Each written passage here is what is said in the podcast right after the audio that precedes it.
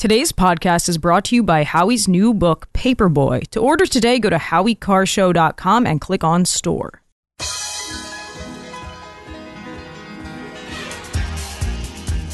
Live from the Aviva Trattoria studio, it's the Grace Curley Show. They got to bring in a new voice, a young voice, a rising voice. Grace Curley. You can read Grace's work in the Boston Herald and the Spectator. Especially Grace. Grace, stand up. Here's the millennial with the mic, Grace Curley. Hello, everyone, and welcome back to the Grace Curley Show. Thank you all so much for joining us today. You might not have seen this quote yet, but it's pretty telling when it comes to this giant aid package that now the House is going to either take up or not take up. Hopefully, Mike Johnson just lets this thing die. But here's what Senator Thom Tillis of North Carolina had to say about Republicans who are questioning sending $60 billion to Ukraine. He said, Our base cannot possibly know what's at stake at the level that any well briefed U.S. senator should know about what's at stake if Putin wins. Now, we've talked about this before when it comes to inflation, the supply chain crisis. There's this level of snobbery and this level of arrogance from our elected officials or any expert, whether it's COVID and it's Fauci or any expert. They love to tell us that there's just no way we could understand. Our puny MAGA brains are too small to grasp these concepts. Joining me now to talk about this, someone who's very, very smart, even if he's not a well briefed U.S. Senator, he's a very intelligent person, John Daniel Davidson. John, this, based off your piece in The Federalist, this quote really angered you. Explain why. Well, I'm not a well briefed U.S. Senator. I'm just a simple journalist. But I think that any red blooded American should be deeply offended at Senator Tillis's remarks. The idea that he thinks his own voters his own constituents who he's in in Congress to serve are too stupid to understand the things that he's voting on and so they should just shut up and be governed by by him and his cronies is absolutely offensive and anti-American to its core. The whole point of America is that we as citizens have enough sense of our own best interests collectively and individually that we can govern ourselves. Yes, we elect representatives and send them to Washington to govern uh, and to make decisions on our behalf, but the idea that those people wouldn't be responsive to their voters and wouldn't care what their voters thought about a really big issue like this is is I, I almost it, I words fail me. It it's so anti-American, and it, and it should enrage every American to hear their representatives talk like that about them. Yeah, and the other part of it that you pointed out, which I totally agree with, is that these politicians, these leaders, they used to have to explain their positions and explain, you know, why they right. think their policy decisions are best. And now it's almost like they think it's beneath them or beneath their dignity to explain to us why we should be on board with these things. They don't have to they don't feel like they have to make a case anymore. That's right. They use this appeal to authority as a substitution for an argument, right? And it's not just Ukraine. They do this with everything. You mentioned COVID. Uh, they do it with every spending bill they pass. They don't ever feel like they have to justify the, the, the trillions of dollars of debt that they keep plunging us into year after year, budget cycle after budget cycle. Uh, they do it on the border as well.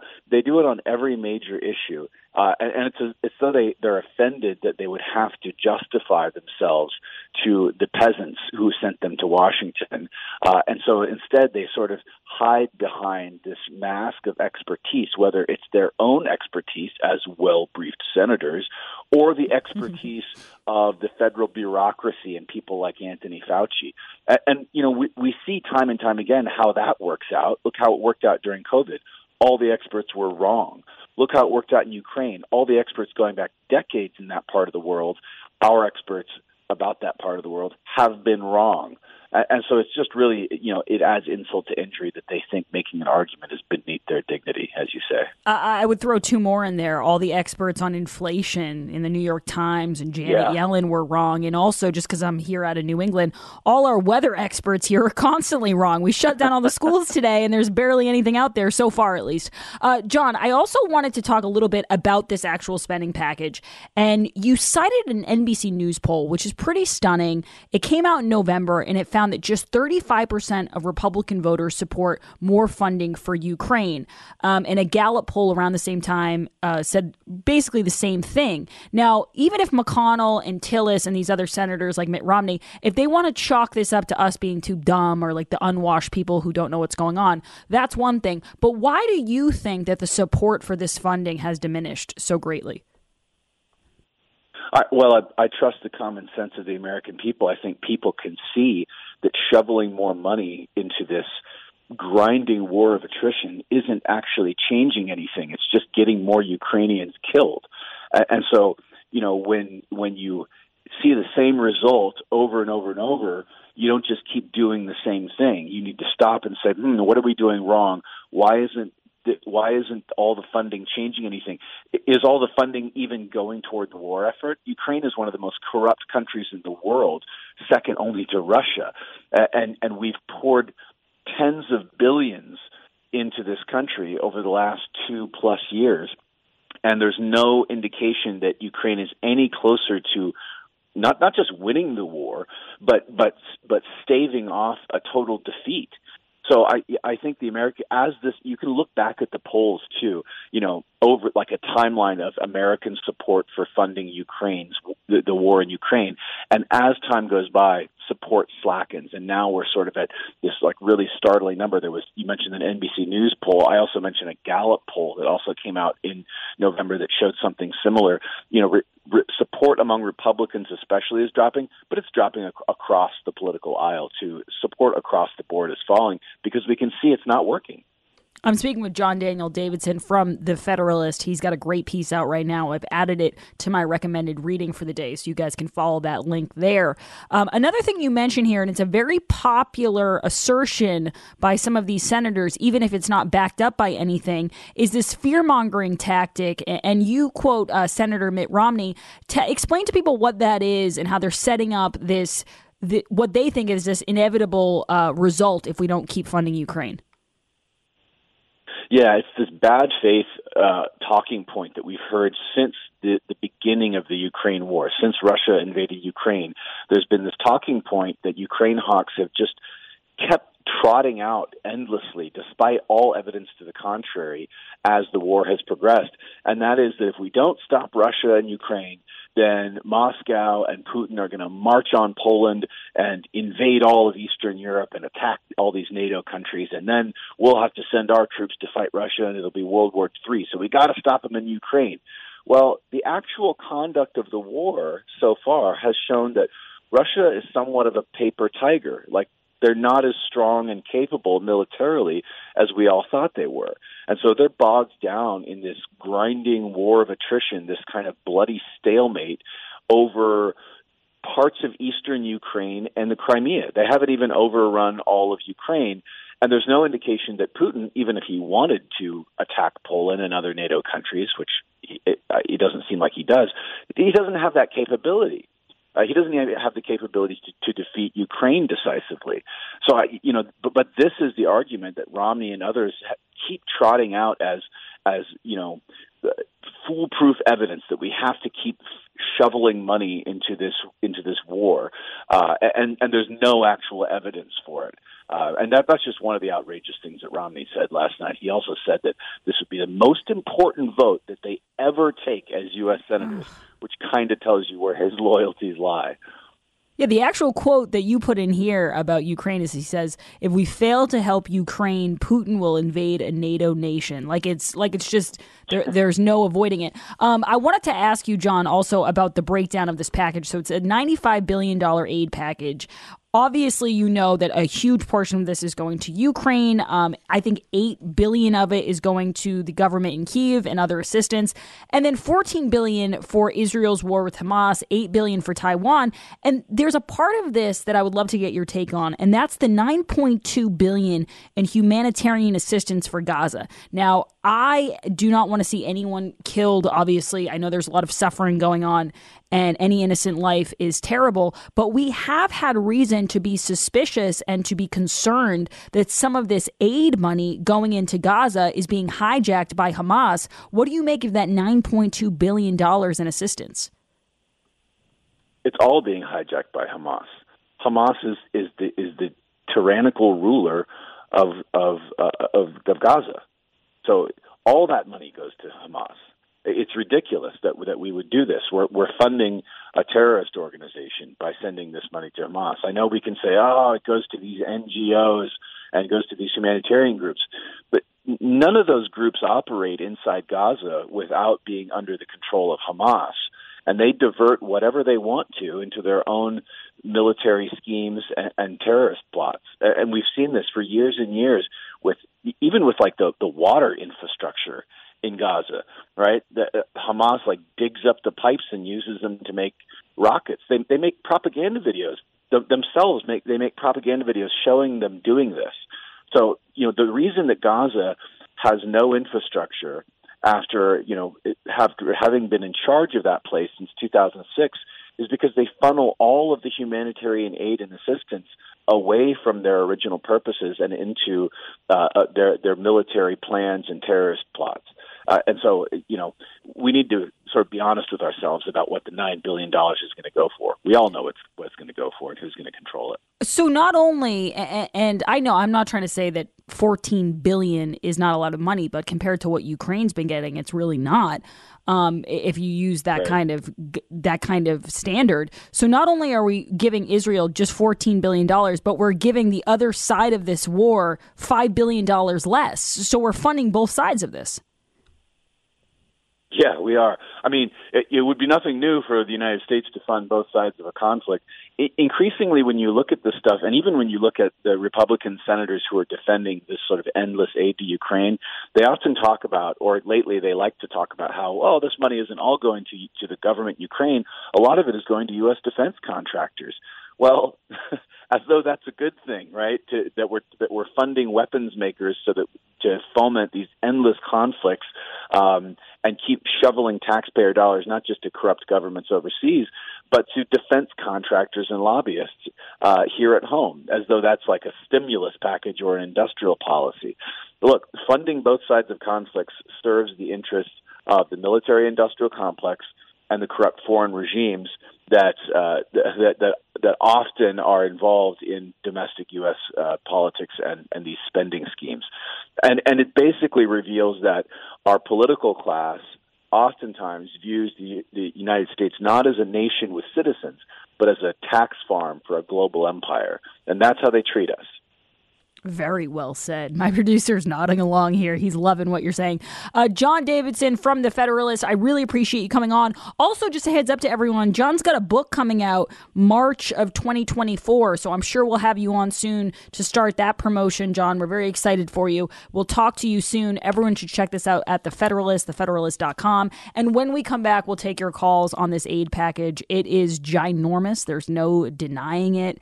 And I want to know what people think of Tillis and this response that you know we're just not smart enough to understand. It's either one or two things. Like you're either not smart enough to understand the complexities of why we need to keep sending money to ukraine but we're not we're not spending money to secure our own border or the easier one for them is you're just rooting for putin. Those are your two options here. So are you dumb or are you rooting for putin or maybe some combination of both? When we come back we'll discuss that. Somebody who is very smart and who is not rooting for putin is my producer jared and he, this is something smart he did. He went to the Nauset Beach Inn.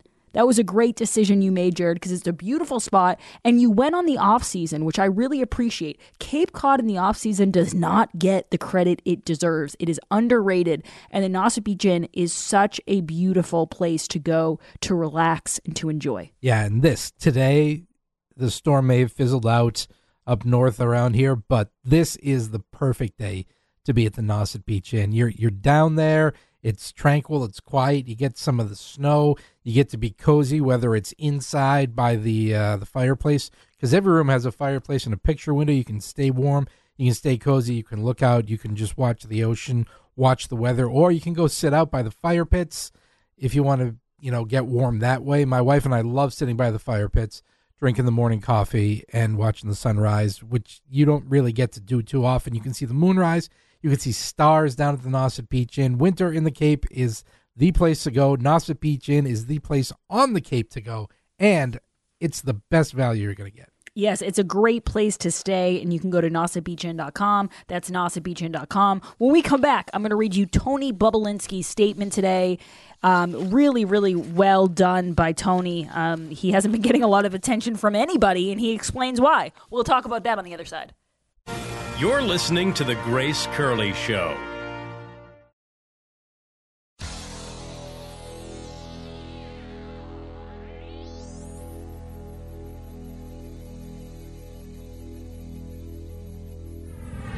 This is The Grace Curley Show.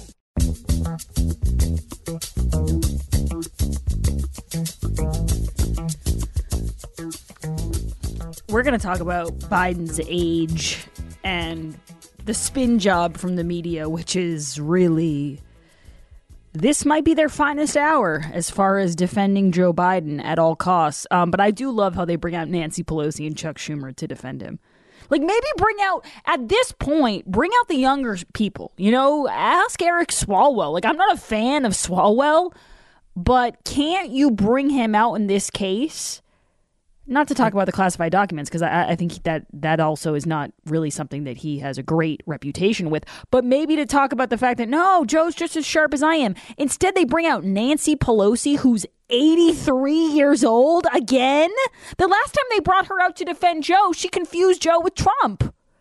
There's uh, no one younger, Jared. I mean, Dan Goldman's following him around like a lost puppy, jumping up and down, saying, "Hey, let me try, let me try, let me try." At least send him out there.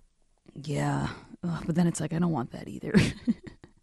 Jared, actually, you know what I would really love? I sent Howie's Twitter the uh, video of Jon Stewart. If you could just pull a little bit of that in the next break, it's really funny. I mean, I hate doing this, but he does have good delivery, and he's explaining how ridiculous it is that all of these people like Kamala Harris are trying to convince us that behind the scenes, Joe really knows what he's doing. And so we'll talk about that. But today's poll question, which has to do with that, is brought to you by the Nauset Beach Inn. Right now, you can stay at the Nauset Beach Inn for under $200 this winter. Go to nausetbeachinn.com to book your pet friendly ocean view room. That's nausetbeachinn.com. Jared, what is the poll question and what are the results thus far? Today's poll question, which you can vote in at gracecurleyshow.com, is Will Special Counsel Robert Hur release the Biden transcripts?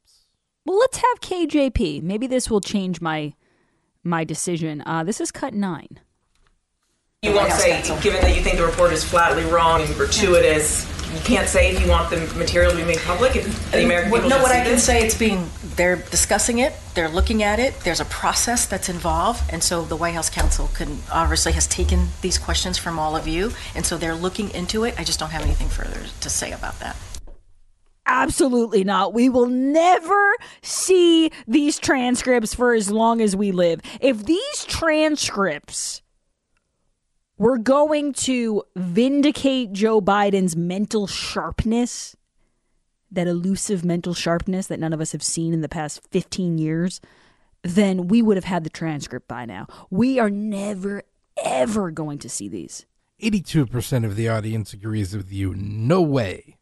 By the way, uh, just a reminder to everyone if you go to howiecarrshow.com and click on store, Howie's got a new t shirt out. And we still have some cheap bastard deals available. Maria's from Portland, Maine is still up there. That's a really good restaurant that I encourage you to grab that cheap bastard deal for. So just make sure you head to howiecarrshow.com and check out everything that's up there.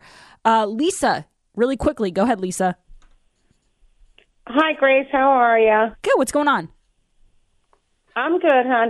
Um, I just am so upset about what Senator Tillis had to say about the quote unquote base of the Republican Party, who he thinks don't know.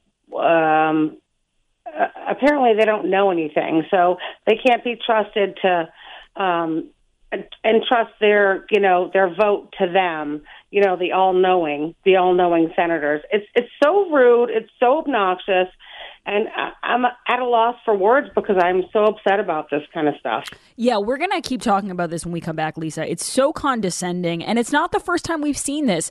You know, uh, John Daniel Davidson, he mentions a couple of different examples about how now you have to be a neurologist to know that Joe Biden's slipping, or now you have to be a biologist to know what a woman is. But I always go back yeah. to COVID. You know, like, oh, we we didn't know enough. We had to listen to the experts. Look how much good that did us. They just dropped a five day isolation period today, February 13th, 2024. We'll continue to talk about this, Lisa. Thanks for the call.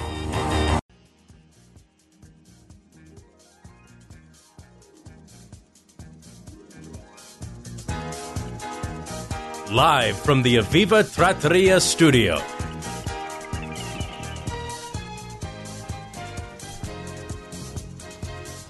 This is from Tony Bobulinski.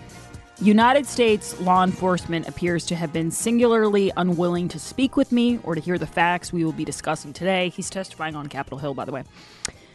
I have never been contacted to provide testimony nor asked to speak with anyone connected with Joe Biden's administration, including his Department of Justice, the FBI, the IRS, or local law enforcement. That includes U.S. Attorney David Weiss, or any of the several grand juries I now know were convened after my name became publicly known. On October 23, 2020, I voluntarily walked to the Washington field office of the FBI with several phones containing years of encrypted communications between me and numerous members of the Biden family and their associates. I believe a lot of those are in uh, Miranda Devine's laptop from hell. And there are several pieces out there, only on conservative sites, that detail what were in those texts and emails. That conversation, which was subject to false statement statutes, lasted many hours and was never followed up upon by anyone in government or law enforcement in any way. Rather, when the House Ways and Means Committee recently released the FBI 302 report of that meeting, Hunter Biden's lawyers laughably tried to use a single note taking error by a junior FBI agent to accuse me falsely of lying about my attendance at a meeting with Hunter Biden in Miami. I was crystal clear to the agent in my interview that I was physically in Miami during that time for other things and did not attend the actual CEFC meeting. Hunter Biden's lawyers should focus their energy on the facts and the ex- extensive indictments Hunter is fighting versus creating smokescreens and distractions with their empty threats. I have only told the truth. I continue to tell the truth. I have the facts. As we will discuss today, I also have the receipts to back them up. Now, he's a reliable narrator.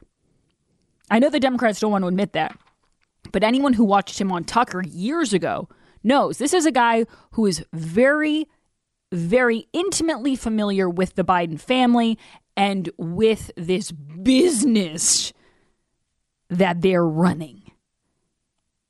And so naturally, our FBI and all of our other government agencies didn't follow up. Isn't it? You know, you you almost get more of a story thinking about what the FBI doesn't follow up on rather than what they do. That tells you all you need to know about the FBI.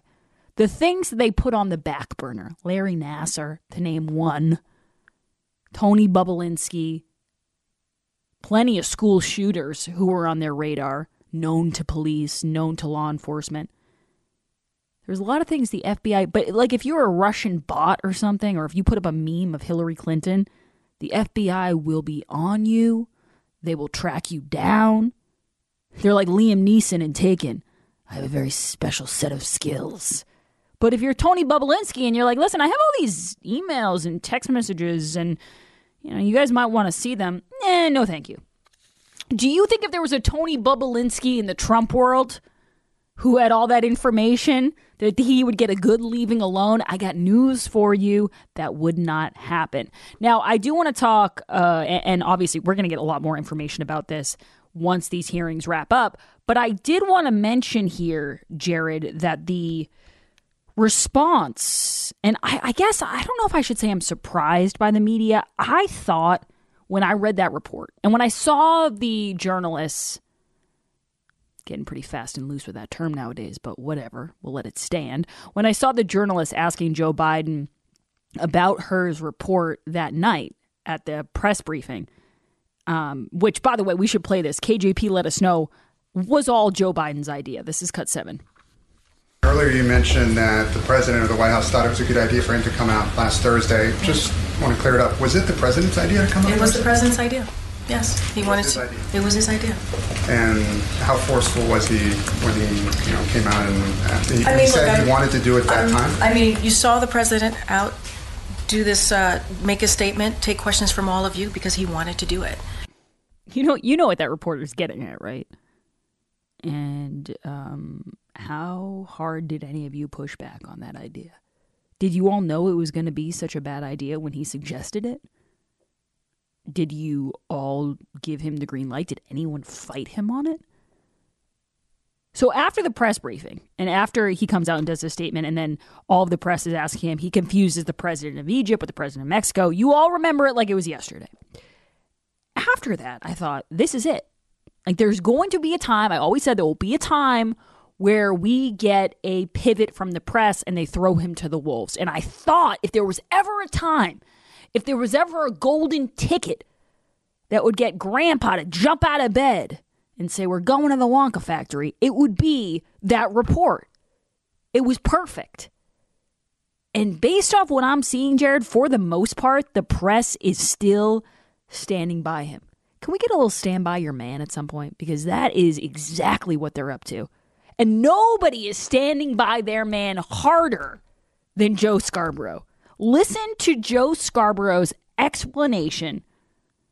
Because I, I guess it's like at first they said, oh, Joe Biden's so sharp. He's the sharpest. He's he's this, you know, uh, elder statesman. He's Socratic. He has leather-bound books. He reads late at night. He works so hard. He he asks all these questions. They're big on that one. Like he likes to ask all these follow-up questions. And if people don't have the answers, he gets very mad. And nobody's buying that anymore. That's a stretch. You know, he's not running laps around people. He's not he, he, it's just it's impossible to convince people of that. So now I guess the second best thing they can do is say, well, he forgets things, but I forget things too. Well, he's a moron, but I'm a moron too. And by the way, I'm not saying if you forget things you're a moron, but like that what I'm what I'm getting at here is they're now trying to say that we're all the same as Joe.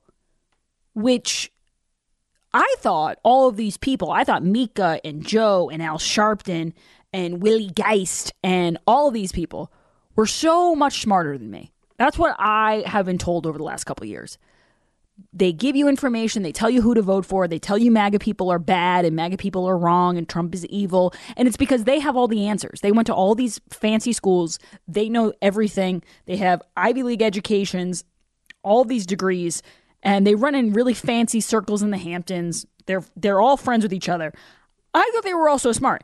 Now their excuse for Joe Biden is we're all in the same boat. We all have the mental capacity of Joe Biden, which is news to me and kind of scary.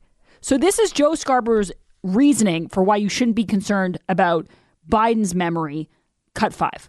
For some reason, you had the guy, uh, the special counsel, asking, "Hey, um, what uh, what year did did your son die?" And supposedly he didn't remember what year his son died. And and this was the most damning thing. I said this yesterday, and maybe I don't know. Maybe it's just older people. We've we've lived a busy and active life, but nobody's closer to me. Nobody's been closer to me in my lifetime than my mom. If somebody asked me in the middle of a deposition, "What year did your mom die?" I go, I don't know, 2017, 2018, 2019. I don't know. I can tell you everything about it. I can tell you my final word, but Wow.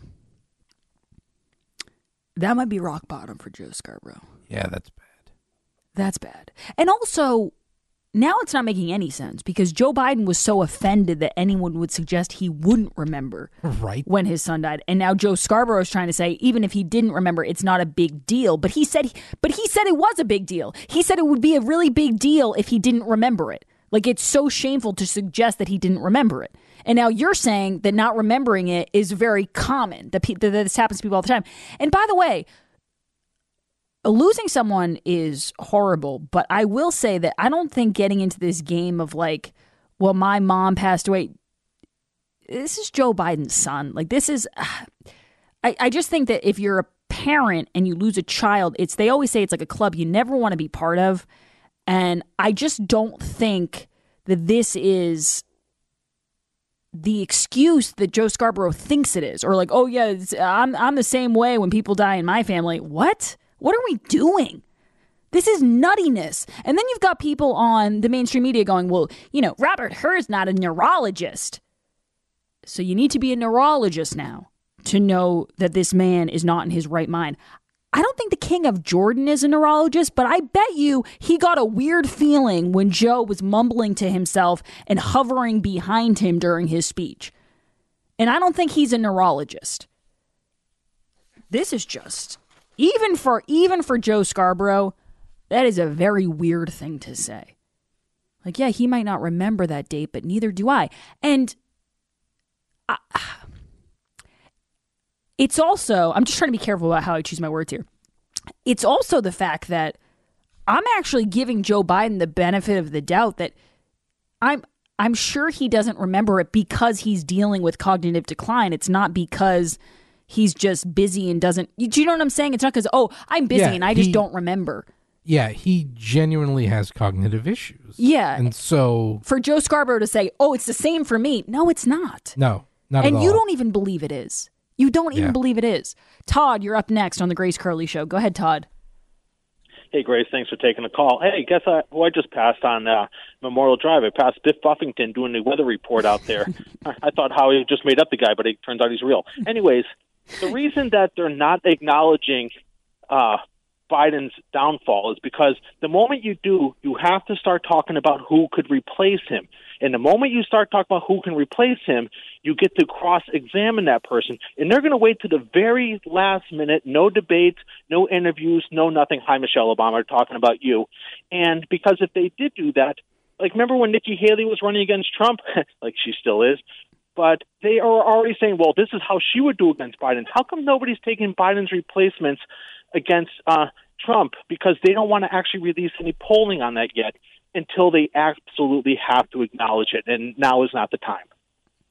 Yeah, yeah, and you just brought up Michelle Obama, and there's there's some people that I really trust as far as like the talking heads and conservatives who have been on social media saying she's not going to do it. Like she doesn't like politics. She enjoys her life, and I agree. She gets to wear you know boots that cost more than most people's mortgages. She gets to go to Hawaii whenever she wants. She gets to hang out with celebrities at award shows. She doesn't want to be president. If that's just what I think of it.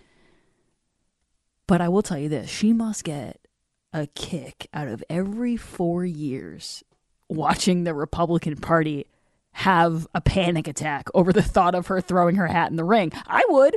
I if I were Michelle Obama, I would start dropping hints. Like I would start carrying a book around that said like how to run for president 101. Just to just to watch everybody melt down because and I don't blame conservatives by the way for being fearful of that possibility because I do think that there's a lot of people who would vote for Michelle Obama.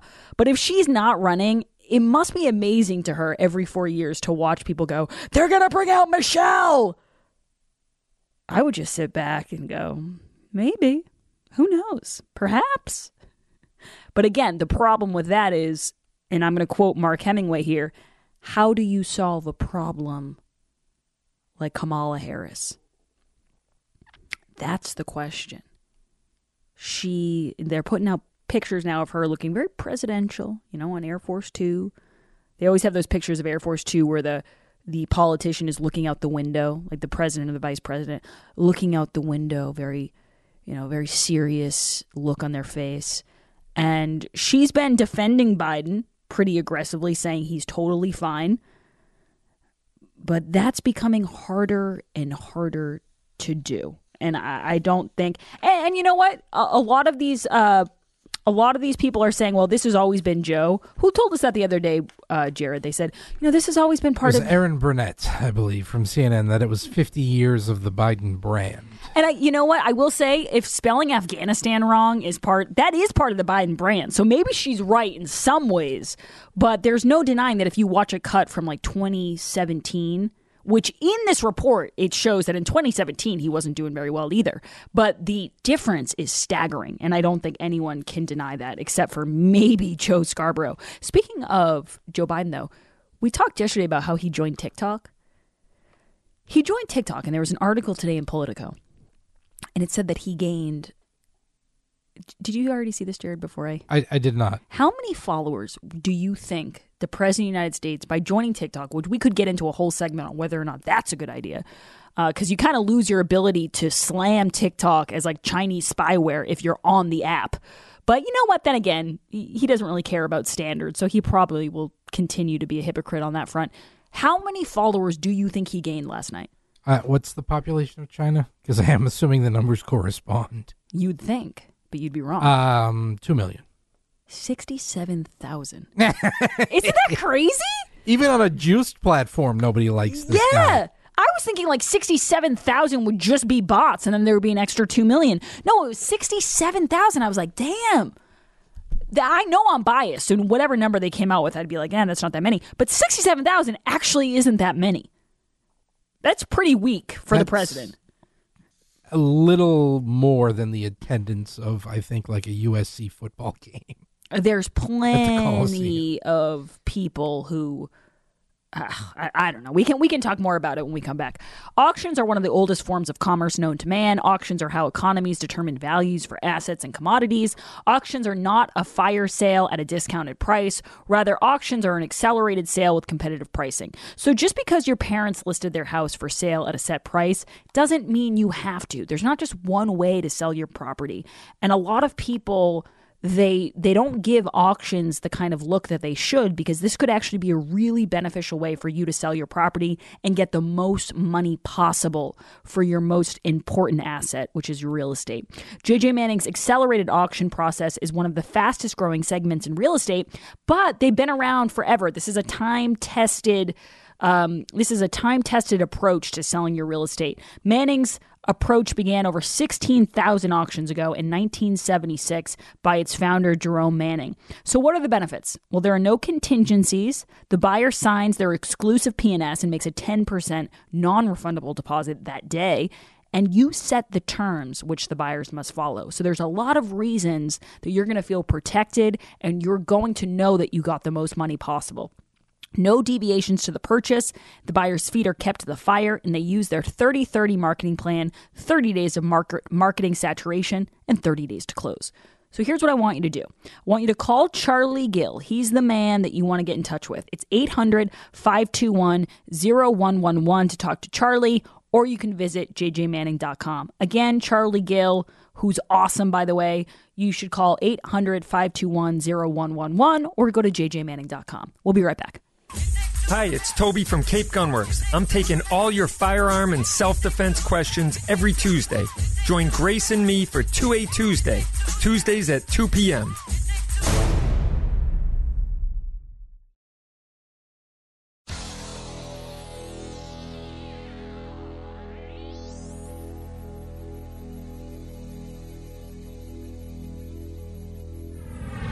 This is the Grace Curley Show. 508 says on the text line the Dem new slogan, Je suis Brandon. Yeah, that's what they're claiming. They're like, it's not him, it's all of us. John, you're up next on the Grace Curley Show. Go ahead, John. Hi, Grace. Um, best show on the radio. Um, a couple things. I love the indictment or the lack of indictment on Joe Biden because it does indict his health. And I think that is a gift that's going to keep on giving throughout the election, um, in his mental health, I meaning. And then the second point I wanted to bring up is that I think that Trump needs someone who can communicate his message um, and do a great job at that. And that would be Tucker Carlson. And plus, Tucker Carlson's outside the Beltway.